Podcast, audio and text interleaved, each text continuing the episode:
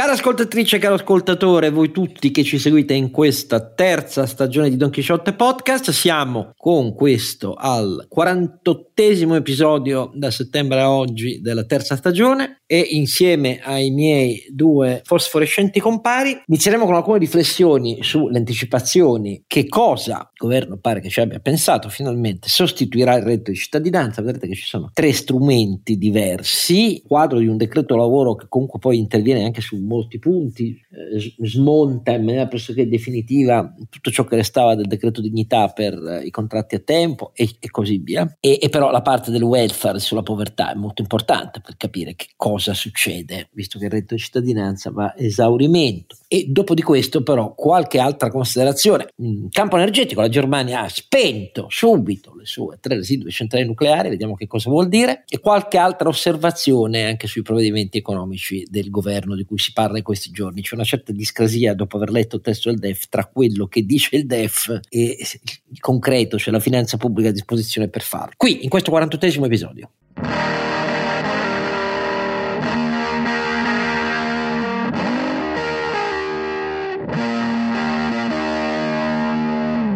Oscar Giannino e Don Chisciotte. Don Chisciotte esiste grazie al fatto che è eh, assistito, supportato, eh, smentito, eh, ma non espulso da parte dei suoi due molti più prestigiosi compari, cominciando... È inutile che ridi. Eh, se, dai, se dici com- prestigioso a me, su, sì, eh, sei prestigiosissimo. Ah, prestigiosissimo. Eh, certamente. Prestigiosi compari, il primo del quale già è intervenuto, lo avete riconosciuto, ed è ovviamente Sancio Panza. Renato Cifarelli, che intanto vi ringrazio per le donazioni e vi ricorda donchisciottepodcast.it è il sito dove trovate tutte le puntate. Ne parlavamo prima di iniziare la trasmissione. Ogni tanto bisognerebbe che mi, ci mettessimo lì ad avere un po' più di tempo e ogni tanto tirare fuori, magari quando succede qualcosa, qualche vecchia puntata in cui parlavamo di quella cosa lì, tanto per vedere Cosa, cosa, dicevamo e cosa è successo, mettiamola così. Però, insomma, bisognerebbe avere più tempo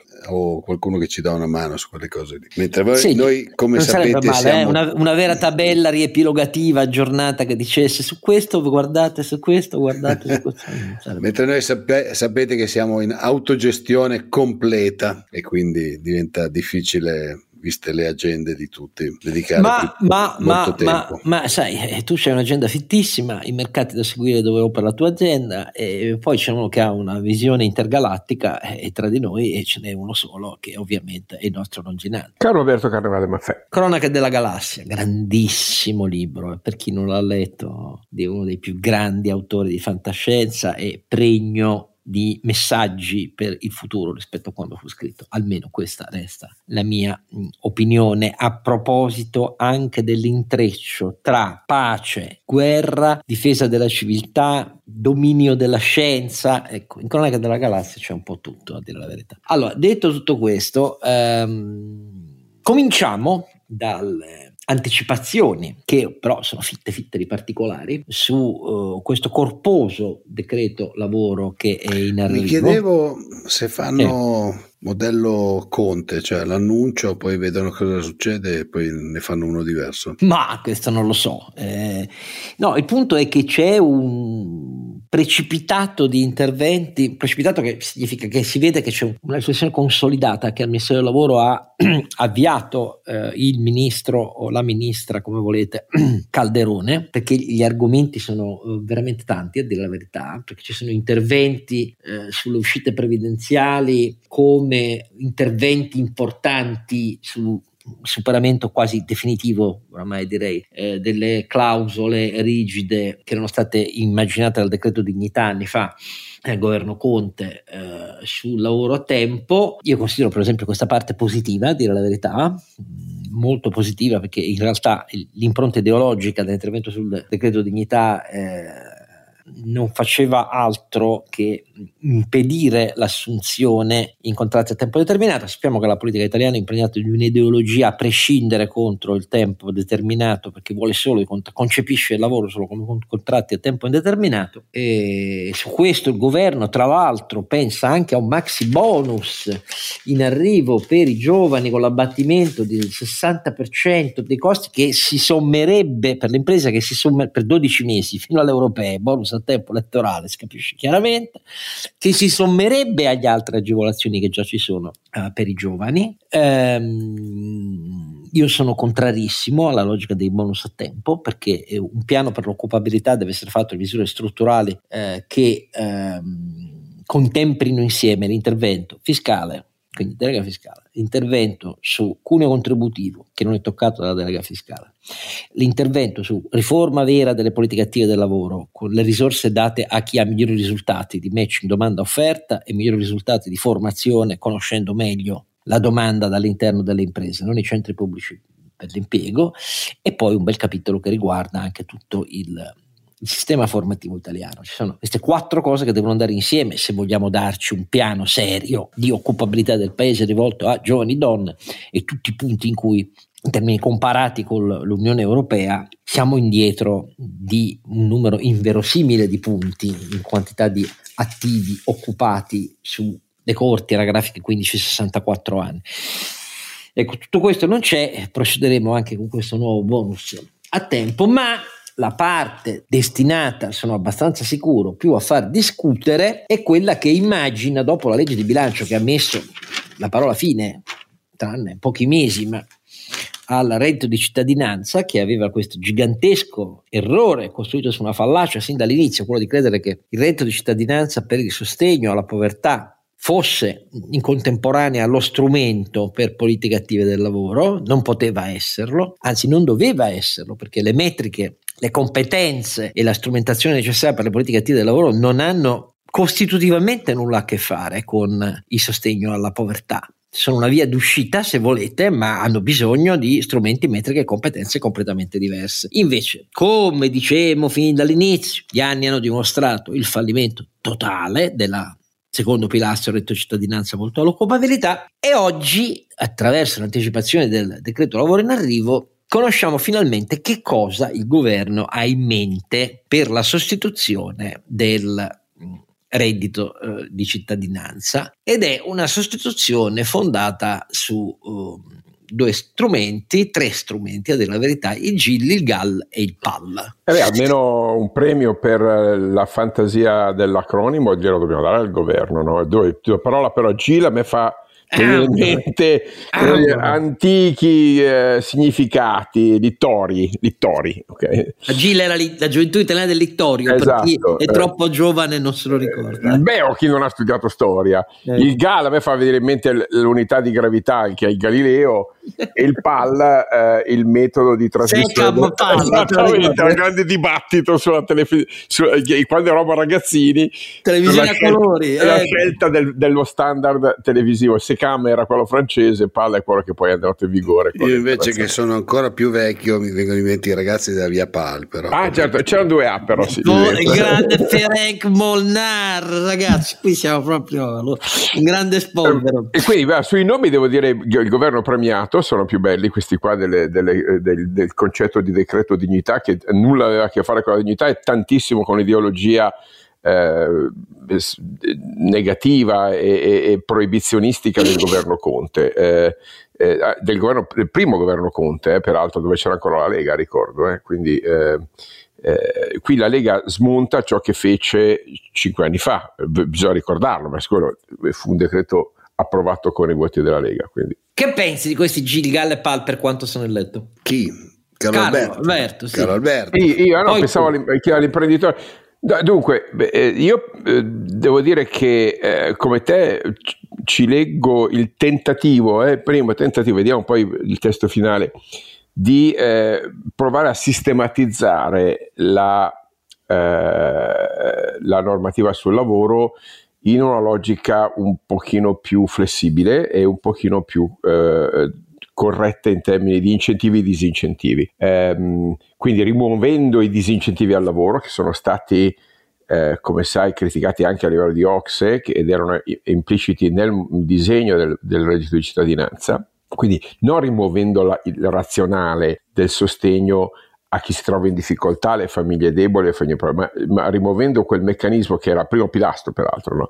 che sostanzialmente eh, usava il, il welfare ehm, so, co- come sostituto del lavoro e non come incentivo al lavoro. Eh, c'è poi la seconda parte che riguarda la premialità alle imprese, alle agenzie del lavoro private, in generale a tutti gli attori affinché eh, l'intervento del welfare eh, sia appunto prodromico, no? non possiamo ancora chiamarla francamente una politica attiva, diciamo una rimozione dei disincentivi, mettiamola così.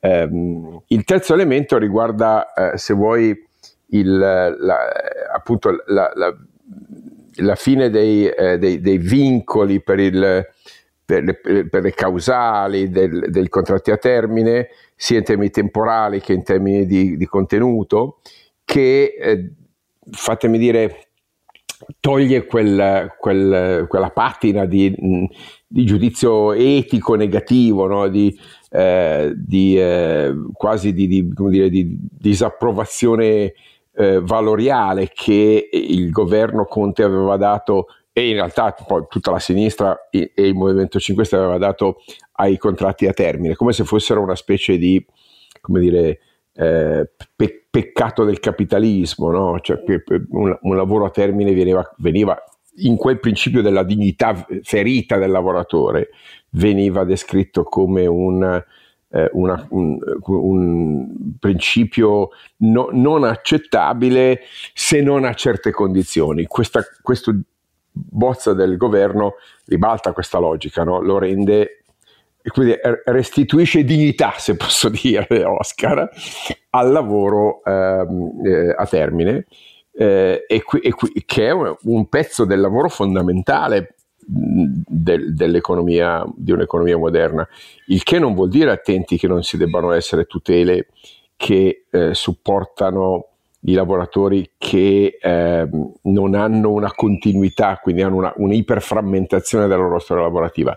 Io sono assolutamente favorevole a un modello appunto come quello danese, per esempio, di, di eh, eh, sicurezza flessibile, M- ma almeno cominciamo a rimuovere gli ostacoli, se volete, ideologici che eh, limitavano l'uso del, dei contratti a termine per, eh, per un principio assolutamente, come dire, dirigistico e, e, e, e, alla fine che si è eh, risolto essere un ostacolo alla, alla flessibilità del, del, nostro sistema di lavoro che invece mai come oggi, in particolare sul turismo, eh, che abbiamo visto già l'anno scorso, ha dimostrato gravi carenze della capacità di attrarre eh, personale, eh, ma pensiamo all'agricoltura, anche qui pensiamo al, al, al mondo del, de, delle costruzioni e, delle, eh, dell'area immobiliare che ancora una volta so, sono molto spesso legati a progetti eh, o a picchi di domanda specifici, bene, tutto questo pezzo di capitalismo ha bisogno di contratti a termine, mh, penalizzare o, o, criminalizzare quella forma di lavoro è, eh, eh, è, stato un errore gravissimo dal mio punto di vista se questo disegno di legge o decreto addirittura to- toglierà questa patina di negatività, per me è una buona notizia. Eh, per capirci, um, i tre, la distinzione tra questa Gil, e Palla. Il, il Gil è il vero erede, per così dire, del, del reddito di cittadinanza, cioè lo strumento ehm, antipovertà, per così dire è integrato anche nella logica ovviamente del numero di minori, disabili o invalidi over 60 eh, presenti nel nucleo familiare. Qui la correzione verso il basso dell'ammontare previsto c'è, ma in realtà non è poi troppo significativa, nel senso che qui stiamo parlando di più di 700.000 famiglie, no? Quindi stiamo parlando di più 700, di 700.000 famiglie che sarebbero interessate da questo primo pilastro, eh, il GIL, e mh, alla sottoscrizione di questa carta per l'inclusione, perché GIL significa garanzia per l'inclusione, eh, si ha diritto a 500 euro al mese, cioè 6.000 euro l'anno, eh, con una scala di equivalenza con dei coefficienti per ogni componente e ogni tipologia di componente Ehm, del ehm, nucleo familiare, presenza di eh, disabili, di over 60 sessantenni, eh, di figli sotto i tre anni, eccetera, eccetera, i coefficienti cambiano. Um, a questi eh, 500 euro al mese se ne sommano come contributo per l'affitto fino a 280 eh, euro al mese, quindi sono altri 3.300 60 euro l'anno solo per chi ha un contratto di locazione eh, regolare. Se vi fate il conto per tipi di famiglie molto particolari, si può arrivare grazie a questo anche a 1200-1300 euro al mese. Questa G dura 18 mesi, eh, dopo questi 18 mesi c'è una sospensione di un mese, dopodiché scatta ma per altri 12 mesi si supera uno dei difetti sostanziali del reddito di cittadinanza che escludeva in ogni caso gli stranieri e che ha fatto protestare giustamente l'Europa contro l'Italia perché l'accesso alla GIL eh, è per tutti i residenti da almeno 5 anni in Italia non si supera, o almeno da quello che ho letto io, un altro difetto però costitutivo del reddito di cittadinanza perché per il momento le anticipazioni, qual era il difetto costitutivo? Il difetto costitutivo era che a differenza di come l'Istat calcola le soglie di povertà assoluta e relativa con distinzioni delle somme relative sotto le quali si è poveri assoluti o relativi, regione per regione, contesto territoriale per contesto territoriale, tenendo conto dell'andamento dell'indice eh, dei prezzi composito, non solo consumo ma affitti eccetera eccetera, in quel territorio, ecco, d- d- l'Istat da anni calcola la povertà con criteri di paralleli e, eh, e, contemperati sullo standard di somma al di sotto dei quali sei povero,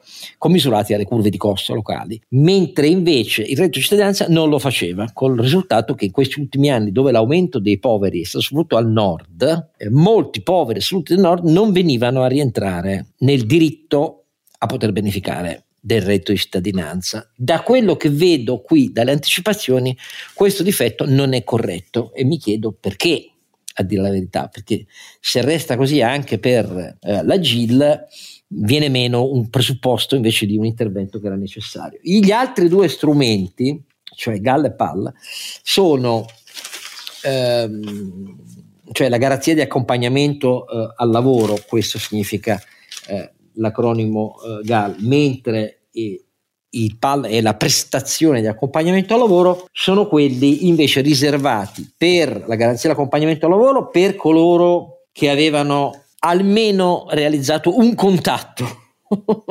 erano stati presi in carica con un contatto, con una mail per così dire, dal sistema che in teoria doveva occuparsi del loro avviamento al lavoro, cioè dai centri pubblici per l'impiego, eh, per essere chiari. E qui la prestazione, la garanzia per accompagnamento al lavoro, diciamo, ha dei tagli temporali e dei vincoli nel caso che arrivi poi la proposta di lavoro che sono invece significativi no? rispetto a quanto si prevedeva nel reddito di cittadinanza, cioè un ampio diritto a dire no alle proposte che venivano. E, e da questo punto di vista si riduce anche l'importo rispetto a, al GIL, a, a dire la verità.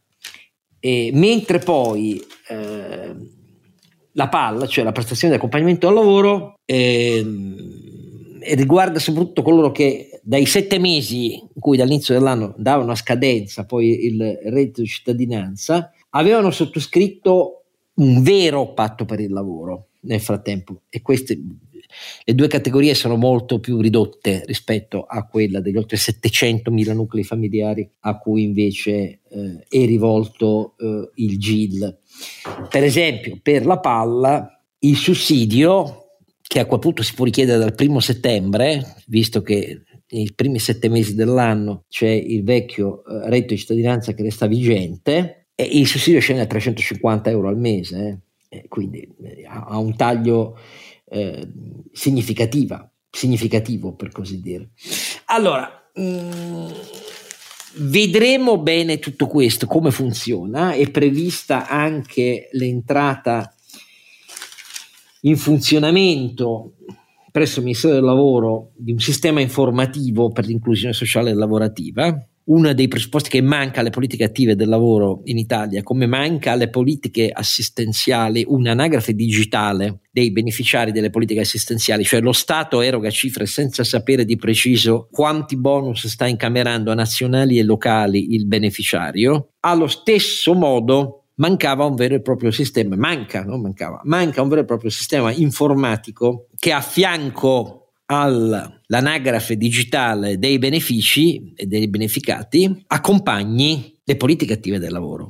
Con eh, Oscar, questo, questo è proprio, se vuoi, il problema principale. Cioè, ah, mentre sì, nel eh, merito sì, hanno ritoccato, tolto qualcosa, aggiunto qualcosa, forse con un po' di buonsenso. Nel metodo siamo ancora fermi alle logiche, fatemi dire, del, del, del governo precedente, dei governi precedenti, e cioè eh, nessuna eh, data driven policy, nessun dataset di appoggio né esistente né futuro, cioè si considerano i dati eh, come un eh, elemento accessorio o addirittura non necessario delle politiche del lavoro, perché non viene costituita una logica per cui devono essere i dati a guidare le, eh, le, politiche del lavoro e non le ideologie. Ecco, questo passaggio secondo me è il più grave limite di questo intervento di eh, riforma, che ripeto toglie qualche vincolo eccessivo dirigistico, ideologico della stagione grillina, eh, ma,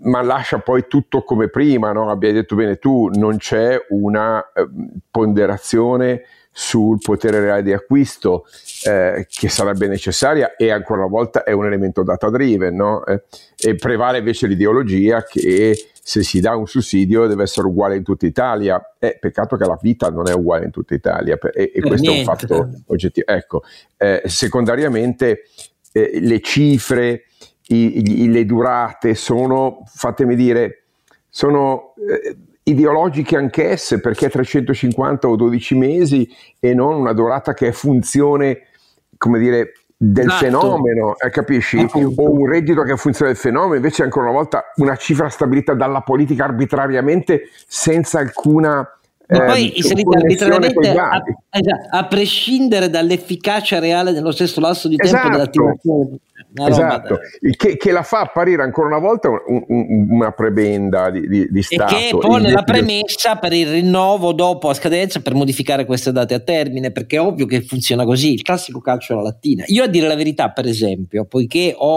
una riflessione strutturata da anni di che cosa dovrebbe essere nella mia come di altri giu, giu, slavoristi, non è che sono io che mi improvviso eh, esperto mh, accademico di queste cose qua, ma siccome io penso a politiche attive del lavoro gestite in maniera concorrenziale tra i migliori attori abilitati nel registro che è depositato al Ministero degli attori abilitati alle politiche attive del lavoro, cioè tanto i centri pubblici quanto le APL private. Nella mia opinione, per esempio, l'AMPAL, cioè l'Agenzia Nazionale per le Politiche Attive, che è rimasta una specie di sopravvivenza senza potere, oramai, l'AMPAL, se lo Stato divenisse il garante degli standard formativi e del metodo di matching domanda-offerta. E il banditore delle risorse, assegnandole a chi ottiene migliori risultati, l'AMPAL in quanto agenzia nazionale, terza indipendente rispetto, per così dire, almeno facciamo finta di crederlo, a chi sta al ministero pro tempore del suo colore politico, poteva e dovrebbe diventare la cabina di regia e io infatti il sistema informativo delle politiche attive del lavoro a quel punto lo incardinerei all'AMPAL, non al Ministero del Lavoro a dire la verità. Sono d'accordo, collegato, collegato con, con, il sistema delle Camere di Commercio, esatto, con esatto, e già esatto. su Excelsior sta a fare un egregio lavoro, ma ancora una volta vedi che non ci sono agganci chiari su questo, no? non c'è una volontà del governo di trasformare il lavoro in un problema metodologicamente corretto. Siamo ancora nel territorio dell'ideologia. Sì, un po' meno illiberale, un po' meno dirigista, ma pur sempre ideologia, caro Oscar. Quando in realtà... Sì, se, uno, se uno vede ah, la somma della diminuzione delle corti anagrafiche che compongono la forza lavoro, 15-64 nei prossimi anni, da una parte, i bassi tassi di attività attuale, la fortissima asimmetria territoriale dei tassi di attività attuali in Italia tra nord e sud, ma anche tra aree all'interno del nord e all'interno del sud, dovrebbe capire che proprio in termini di PIL, nonché di produttività, ma di PIL pro capite, una strategia organica con un'architettura precisa fondata sui dati delle politiche attive del lavoro dovrebbe rappresentare una delle priorità fondamentali del prossimo paese per anni e anni e anni e avrebbe bisogno di un coordinamento dei quattro pilastri che dicevo prima e di una chiarissima architettura di governance. Invece qui la politica vuole decidere ancora a tempo ti do questo, ti do quello, ti do questo, ti do quello. Poi cosa si metterà in moto perché eh, a tempo estinto tu non ne avrai più bisogno? Beh, questo io lo stabilisco sulla carta, ma tutto resta al Ministero delle Politiche del Lavoro. Io ci credo pochissimo a questa impostazione qua, credo che sia un errore che non riflette su cosa è avvenuto in tutti questi ultimi anni che non a caso hanno visto trasformare la C, l'estensione della C, la C che è diventata un ammortizzatore che può durare anni e anni e anni e anni, anni, anni, perché tanto le imprese non devono chiudere.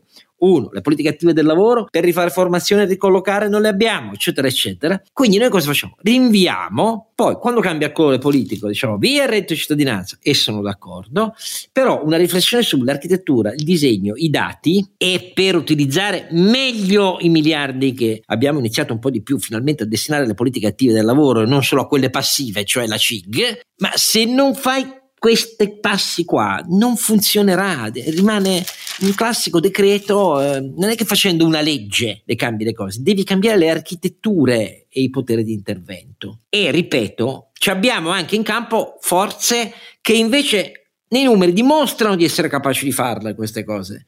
È solo che naturalmente la sinistra e la destra in questo non divergono, perché la, neanche la destra ha il coraggio di dire devono andare le risorse a chi è più bravo e se sono i privati saranno i privati. No, perché è un tabù ovviamente dirlo.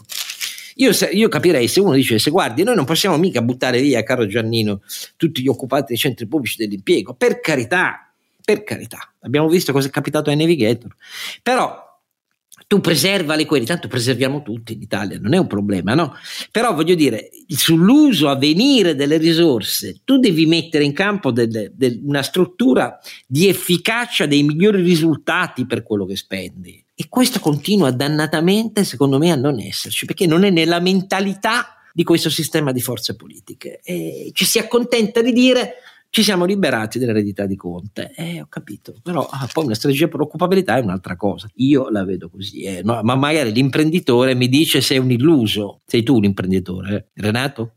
Sì, sì, ci sono, ci sono. Eh, il, il vero grande problema è che noi assistiamo contemporaneamente a tutta questa situazione con, una, con un disfacimento del, dell'incontro fra domanda e offerta di lavoro Uh, e no, cioè io la prossima cosa che mi aspetterei da un governo è cercare di ritornare ad avere una, mm, una politica del lavoro che cerca di uh, riqualificare le persone, cerca di, di uh, formarle, cerca di renderle un po' più adattabili, perlomeno nelle, eh, capacità di base a quelle che sono le esigenze delle aziende di oggi. È evidente che è velleitario per le aziende, e io non sono mai stato d'accordo, eh, pretendere di avere le, le persone formate esattamente come le hai bisogno tu. Però sulle capacità di base che oggi servono in azienda,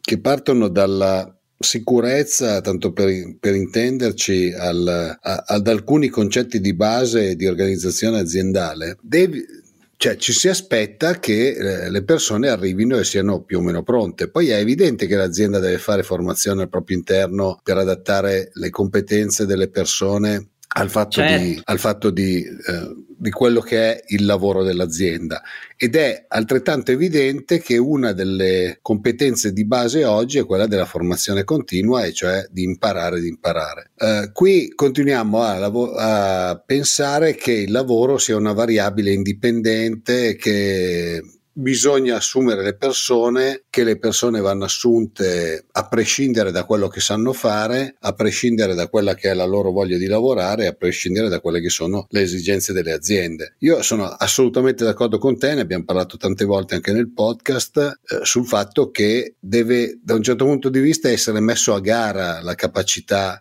di trovare un posto di lavoro alle persone. Non possiamo ragionare sul discorso di in house perché eh, solo il pubblico non guadagna oppure solo il pubblico è in grado di prendere tutte le persone. Se tu lo metti a gara, eh, chiunque vinca la gara ha tutto l'interesse a occupare la maggior parte delle persone possibili, com- comprese quelle che magari hanno qualche problema in più di occupabilità. E questo è il concetto, secondo me, che non entra in testa ai nostri politici. Però probabilmente io sono un mercatista convinto e quindi di, di, quelli, che, di quelli che vogliono a tutti i costi sfruttare i dipendenti. Io adesso ti faccio un altro esempio che secondo me invera quello che dici, che magari farà imbizzarrire a molti dei nostri ascoltatori. Tra le misure annunciate nel nuovo decreto lavoro su uh, la sostituzione del reddito di cittadinanza in GIL, GAL e PAL, si dice per esempio si dice per esempio eh, che eh, se un'impresa assumerà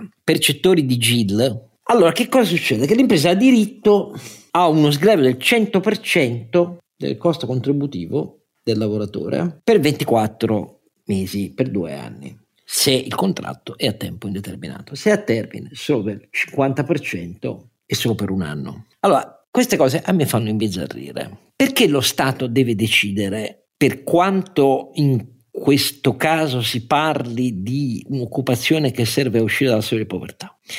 Perché deve decidere le categorie di lavoratori variando gli incentivi delle imprese in maniera così cospicua? Perché evidentemente pensa che le imprese assumano guardando allo sgravio contributivo, non al profilo magari da formare ancora meglio, di chi devono assumere. A me questa concezione dell'impresa come vacca da mungere, di cui si dà per scontato l'avidità e non l'intelligenza valutativa delle risorse che impiega, siano esse beni strumentali, sia capitale umano, capitale di rischio e di debito, mi fa insorgere. Perché gli incentivi dovrebbero essere universali e uguali per tutti. Io sono d'accordo perché per un periodo transitorio, visto il gap così elevato per l'occupazione giovanile e femminile, ci sia un lasso di tempo in cui le agevolazioni si inizino a potenziare soprattutto per coloro che sono gli svantaggiati oggi nel mercato del lavoro per come è concepito e come non lo si vuole cambiare nel nostro paese. Ma se all'interno dei gruppi giovani, donne, ci mettiamo a disegnare con la politica che discrezionalmente dice all'impresa, eh però se mi assumi questo a tempo indeterminato, io ti faccio risparmiare molto di più, eh però se mi assumi questo a tempo determinato, io ti faccio... No, eh, questa fa? è una concezione per me che è inaccettabile. Sai cosa portano queste cose qua, Oscar?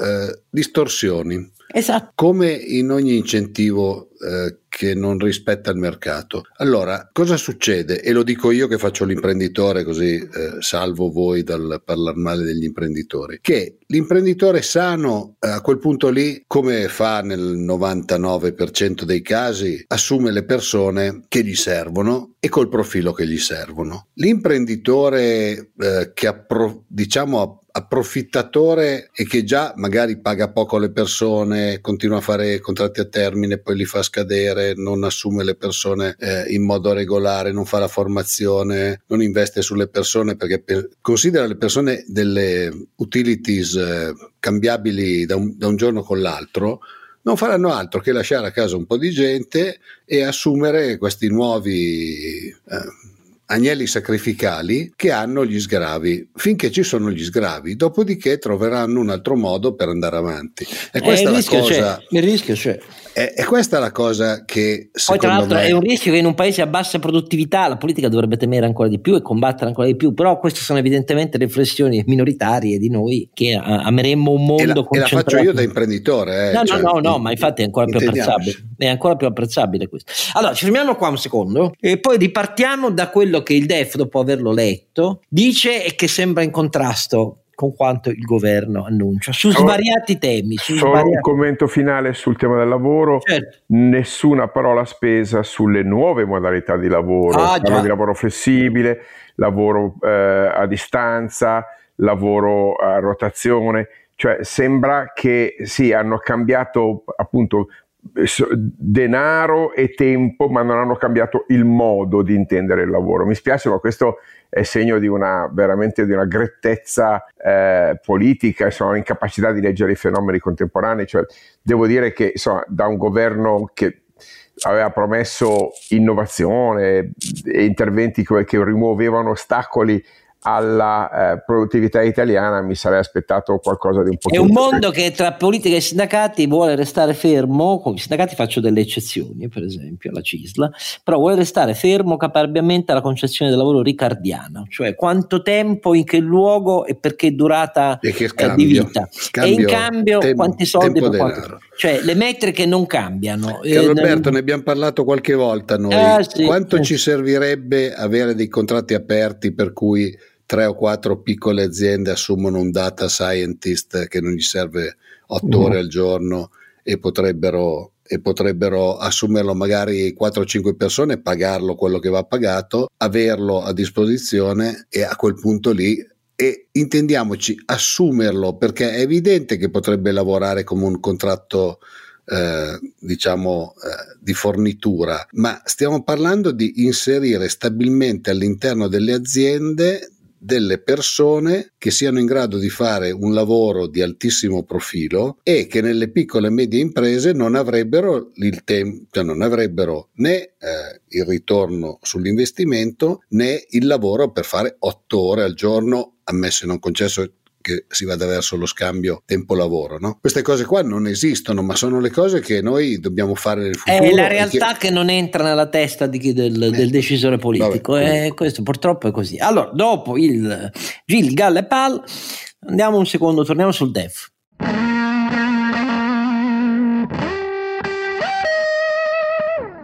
E sul DEF sorprese perché poi nel testo ci sono diverse cose che uno dice, le legge e dice ma l'hanno letto quello che il MEF ha scritto nel DEF i ministri? No, perché ci sono veramente alcuni temi su cui la contraddizione è patente, cioè, e io comincio da quello su cui oramai dopo Cutro Salvini è diventato il dominatore. Oscar delle, hanno letto il management, eh, eh, la parte, quella corta all'inizio, le due paginette che ti mettono per dire cosa dice più o meno il documento. No, io questo non lo so, però è evidente che lo avranno anche letto, però non lo prendono sul serio, questo è il punto. No, prendo sul serio perché se uno va a vedere, ripeto, oramai sul tema immigrazione Salvini dopo Cutro è diventato dominatore del governo, la linea Meloni-Mantovano-Quirinale non ha retto, secondo me Meloni ha commesso un errore tragico quel giorno a Cutro piegandosi a Salvini, ve l'ho detto il giorno dopo quando abbiamo appena registrato, da questo momento in poi Salvini diventa incontenibile perché una volta che ti sei piegata alla minaccia non vengo al Consiglio dei Ministri, facciamo come dici tu, ecco che ogni, settim- ogni settimana c'è un decreto con un nuovo giro di vite sull'immigrazione, adesso abbiamo abolito abolito, vogliono abolire, anzi hanno abolito per decreto anche la protezione speciale, hanno raccontato una serie di frottole gigantesche che nessuno in Europa ha la protezione speciale, la protezione speciale eh, in Italia era nata per garantire ehm, una copertura e quindi eh, rimanere legalmente in Italia per un certo lasso di tempo, uh, pur a soggetti che non hanno i pieni requisiti per ottenere il rifugio politico, l'asilo politico, ma a soggetti che in caso di ritorno dai paesi di origine rischiano torture, eh, uccisioni, repressioni, morte, eccetera, eccetera. Abbiamo abolito anche questo, perché ovviamente non, c- non basta la linea, non ce ne frega un cazzo di chi affoga in mare la linea Piantedosi, ma vogliamo creare più di 10.000 nuovi clandestini in Italia, dicendo non ce ne frega un cazzo se, se ti prendiamo, ti riportiamo al tuo paese anche se crepi e ti torturano.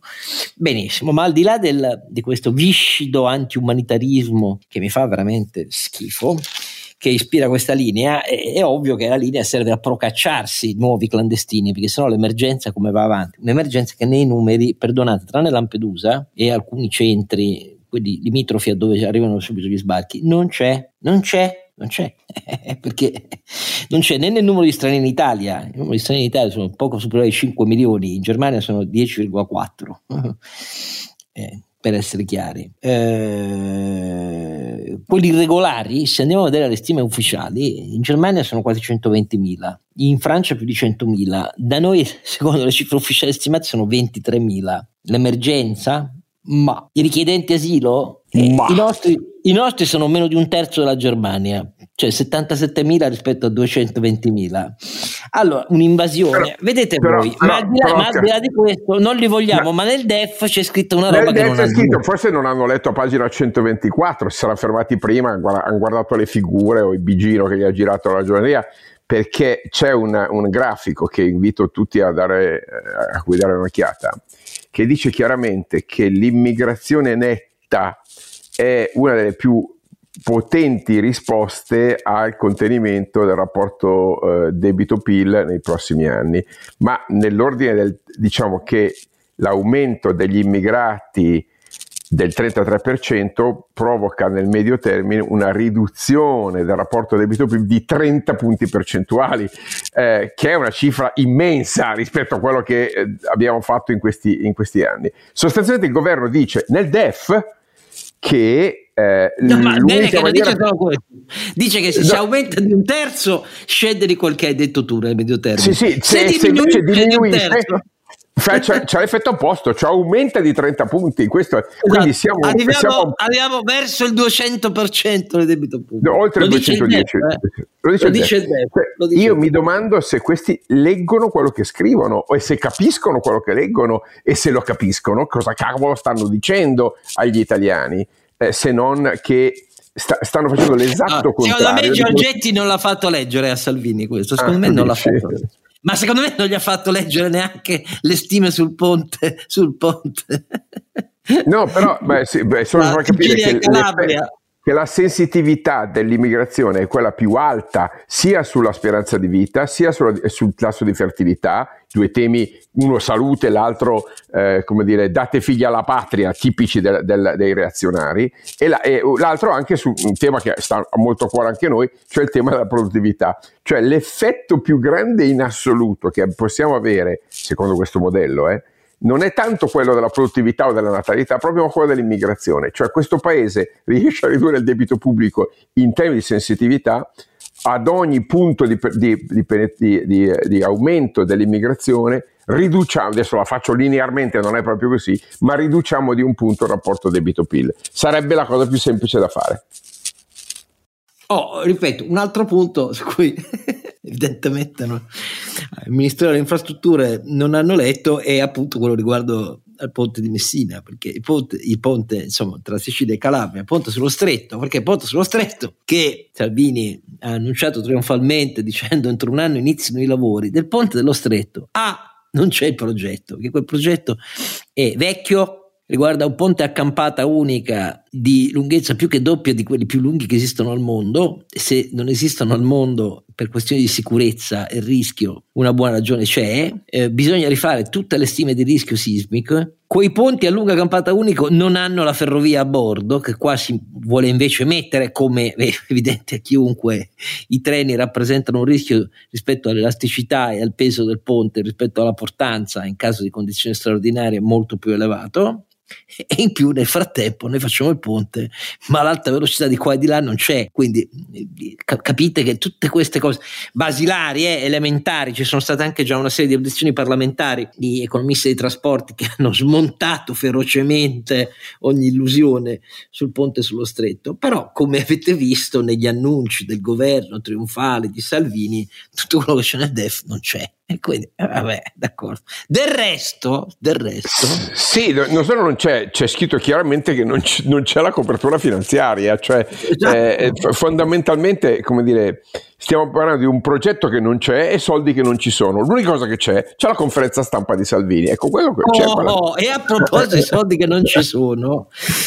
C'è già chi ha fatto il sole, e 24 ore in questo caso, ehm, i conti degli annunci delle misure che devono entrare nella prossima legge di bilancio da parte del governo e quello che il DEF mette a disposizione in concreto nella programmazione pluriennale per l'anno 2024 e c'è un divario tra 5 e 26 miliardi, cioè 5 miliardi e poco più è quello che il DEF metterebbe a disposizione del governo. Però il governo intanto ha preso impegni in vista del 2024 per almeno 26 miliardi.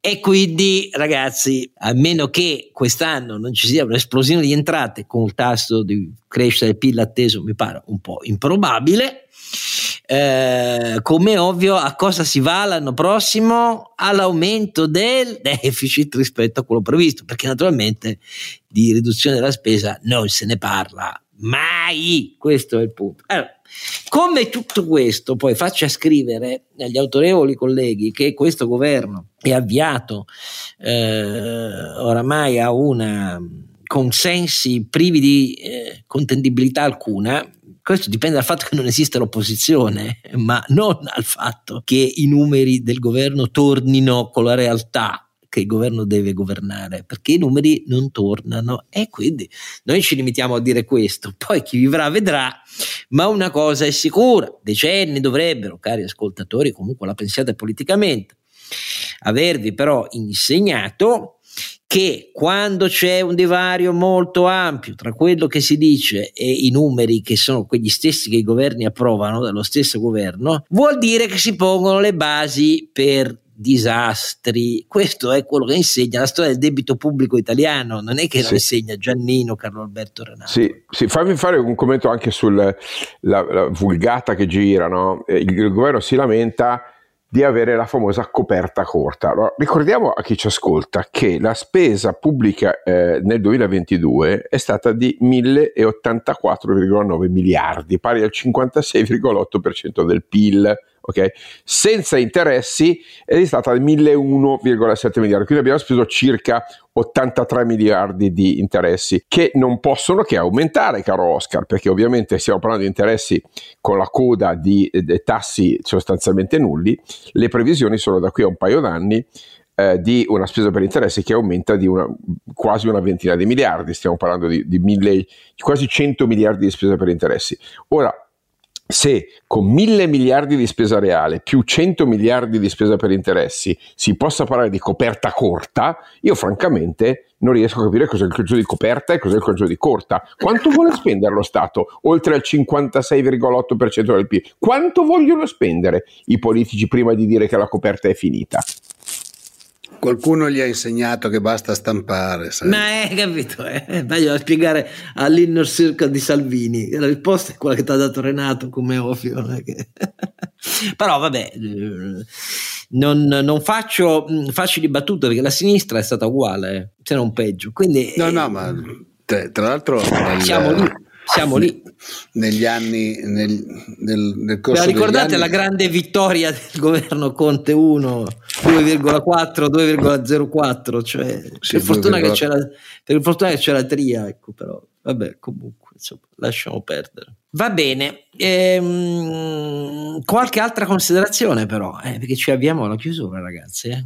No, vi vedo, siete to- tutti quanti felici delle prestazioni delle squadre di calcio italiano in Coppa dei Campioni e quindi non volete dire più niente. No, no, io voglio parlare di nucleare, caro Oscar, voglio oh, parlare delle... Eh, l'avevamo sì, anche perché, annunciato. Perché eh, la Germania ha spento in queste ore le ultime tre centrali nucleari che rimanevano attive eh, in omaggio al fanatismo ideologico che ha informato eh, ah, sì, caro, alla consapevolezza climatica, quale fanatismo? No, no, non dire, non dire cavolate, Oscar. Scusa. Ma Questi hanno spento. Questi hanno spento il, um, il, um, eh, i, i, tre, i, tre, reattori e ovviamente cosa faranno? Restanti. Compenseranno carbone compenseranno la, la, l'energia che non, non, si produce con carbone e gas Tanto per hanno, anche chiaro, no? le, hanno anche riaperto eh, le, quindi le miniere ci sono. Ci sono 34 terawattora annuali di energia che avevano fino a ieri una emissione di CO2 equivalente di 4 grammi al kilowattora, verrà sostituita con carbone e gas con 550 grammi di CO2 equivalente per kilowattora.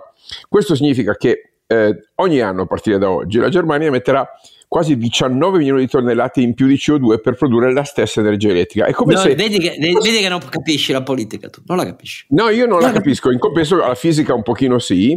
Eh, è come se avessimo messo eh, per ogni centrale spenta un milione di SUV sulle strade d'Europa o avessimo quintuplicato i jet privati. Allora, eh, ora ti diciamo, spiego. 3 milioni, ora, di, 3 milioni di SUV ora, a inquinare Ora? Se, se sono SUV tedeschi. Oh, ah, no, no. no, io non ho detto che Alberto, se sono SUV tedeschi sono contenti però. Eh, no, ma no. Adesso quest'altro che fa il provocatore anche lui. Allora, non ho detto che la condivido, ma la politica la spie- ragiona così. Intanto facciamola finita in Germania una volta per tutte con questa dannata fonte nucleare che anche se non lo ammettiamo ammette, emette troppo poco e ce ne liberiamo. In cambio, nel breve accadrà quello che dice Carlo Alberto, che ci darà nuovi argomenti per dire che naturalmente bisogna uscire al più presto da queste emissioni, solo con rinnovabili. Funziona così la politica, tu non hai capito come funziona, funziona così, cioè in nome dell'ideologia pone le basi per problemi che vanno in direzione opposta rispetto a quelli che persegue, ma pensa che proprio per questo diventeranno più forti le sue ragioni in base al solo rinnovabile. Eh, ho capito, non è, che, non è che il sole in Germania ci arriva per decreto Oscar, scusa, Gianebbe, e comunque di sole di notte non neanche i tedeschi riescono a farlo scendere. Non ti ho detto che la condivido, ho detto ah, che... No, no, però, no, però... Cioè, è quella. Eh, eh, e, e, e, scusami, il base load, cioè il carico di base che serve a garantire come dire, la dispacciabilità dell'energia anche in condizioni di, o di basso vento o di, o di scarsa insolazione, come la mettiamo Oscar? Cioè ci vorranno 20 anni, 30 anni prima di avere abbastanza accumulo per compensare le cose. Vuol dire andiamo a bruciare dell'altro gas e dell'altro carbone per 30 anni. Gas, complimenti. Gas. Eh. gas, così saranno costretti a dire che il gas russo ci serve, i tedeschi, e e facciamola finita con que- tutte queste cose qua, dai. Allora, no, io, io, faccio per, io, fa, io, per esempio mi aspettavo, a dire la verità, da questo governo una misura sul nucleare. Uh, naturalmente non che sposassero il nucleare per il futuro, non diciamo. Ricerca e sviluppo. Oh, cioè l'immediata sospensione del divieto della ricerca che nel 2019 ci regalò Conte, anche perché nel frattempo, come si è visto, eh, le aziende italiane che sono titolari comunque di un know-how nelle ricerche di nucleare di nuova generazione non intendono dismettere questa roba perché i programmi internazionali vanno in quella direzione, non solo europei, francesi e così via, e giustamente loro non intendono dismetterla. Tanto è vero che hanno firmato anche recentemente intese in questa, in direz- in questa direzione. E invece il governo della destra, che tanto piace a molti come svolta radicale verso la sinistra ideologica, la sospensione del divieto contiano non l'ha emanata. E questo la dice lunga. Però poi dall'altra parte si fanno belli delle grandi imprese italiane che firmano quegli accordi per eh, il nucleare di nuova generazione. Come sempre, vedi che la politica, eh, caro Alberto, anche in questo caso, venendo all'Italia, dice una cosa, però ne fa un'altra. Questo è il punto. Ci provano. Ci provano. E Se non altro ci provano. È così perché naturalmente neanche questa destra, ma noi vogliamo mettere in conto la protesta che poi nasce per, la, per uh, gli ambientalisti ideologici. No, e quindi noi il divieto non lo tocchiamo. Eh vabbè, e allora però. Ma tra l'altro, cioè, eh, togliere la ricerca e sviluppo su, su, sulla maggior parte degli argomenti, d'accordo, poi monitorare quelli un po' più eh, stringenti, ma vuol dire condannarci a, a rimanere indietro, insomma, perché poi la ricerca e sviluppo, come dicevi tu, le aziende lo fanno, cioè basta che la facciano tre chilometri al di là del confine e, e hanno risolto il loro problema. Nel frattempo però perdiamo know-how noi come paese perché vanno tutti tre chilometri al di là del confine. O no, mi sbaglio? Cioè, per esempio, scusate se vi faccio notare questa roba, Eni e Leonardo, no? Eni e Leonardo quelli di cui hanno appena nominato, insieme alle altre grandi partecipate pubbliche, i consigli di amministrazione, amministratori delegati e presidente. E Leonardo, anche se in Italia si legge molto poco su questo, sono azionisti privati in progetti americani, in progetti americani per la fusione nucleare a confinamento magnetico e sono anche azionisti in progetti europei, ce n'è uno che si chiama per esempio Eurofusion e ITER. Allora, come si concilia il divieto alla ricerca in Italia col fatto che fior di aziende italiane sono in realtà impegnate? non si concilia come evidente. È, è, è così, è così. No, no, si concilia col fatto che non potendolo fare in Italia, cosa fanno? Fanno joint venture. Ansaldo Nucleare, che si occupa di componentistica, continua a essere attiva nella componentistica e a essere interessante e coinvolta negli sviluppi dei progetti avanzati sia nella fissione che nella fusione e così via. Allora, perché non dovremmo considerare questa come una strada che per fortuna è rimasta aperta e che ci indica anche ricadute, sviluppi e attuazioni nel nostro paese? Io da questo governo me lo aspettavo e invece noi abbiamo avuto per esempio un balletto protagonista il ministro Gilberto Pichetto, eh, perché quando la Francia ha chiamato a raccolta i paesi europei interessati a questa via complementare e l'Italia non si è capito, c'era, non c'era, ha partecipato, non ha partecipato. Perché? Perché il calcolo dei consensi prevale sul merito delle cose. Questo è il punto di fondo. Mi dispiace dirtelo, Carlo Alberto, è la dannazione eh, della politica un po' è vero in tutto l'Occidente, ma da noi è, è, parossistica questa cosa, perché ha portato a un allineamento comportamentale di destra e sinistra che naturalmente i tifosi delle due tribù disconoscono, ma che di fatto c'è, è sotto gli occhi di tutti. Se uno vuole guardare le cose in concreto, con serietà, guardando i numeri e guardando i fatti. Però cari signori. Questa è la realtà che ci tocca commentare e devo dire che anche oggi abbiamo dato il meglio della nostra ironia, questa è una trasmissione di scettici ironici che fa ragionare, a volte ridendo su cose che in realtà dovrebbero indurre a serietà e ad amarezza, però io di questo sono molto grato alla serietà eh, dei miei due compari, perché l'amarezza e l'ironia ce la metto io perché sono frescone rispetto a loro, ma sono soprattutto molto grato a ciascuno di voi che continua a seguirci e a scriverci, a incoraggiarci, anche a criticarci, fate benissimo, in questa terza stagione di Don Quixote Podcast, nella quale vi do a questo punto, dopo aver abbracciato i miei due compari, abbraccio anche voi e vi do tutti appuntamento al 49 episodio di questa terza stagione. A presto! Don Chisciotte è un podcast autoprodotto da Oscar Giannino, Carlo Alberto Carnevale Maffè e Renato Cifarelli, in collaborazione con mdeaudio.com Post produzione di Daniele Adamo. Per la pubblicità scrivete a info at donchisciottepodcast.it. Sigla e musica originale incisa dalla famiglia Bonfiglio. L'autore è Michele Novaro. Copertina di Simone Angelo Ferri e non ci sono autori perché andiamo rigorosamente a braccio, mentre le uscite sono regolari nella loro irregolarità.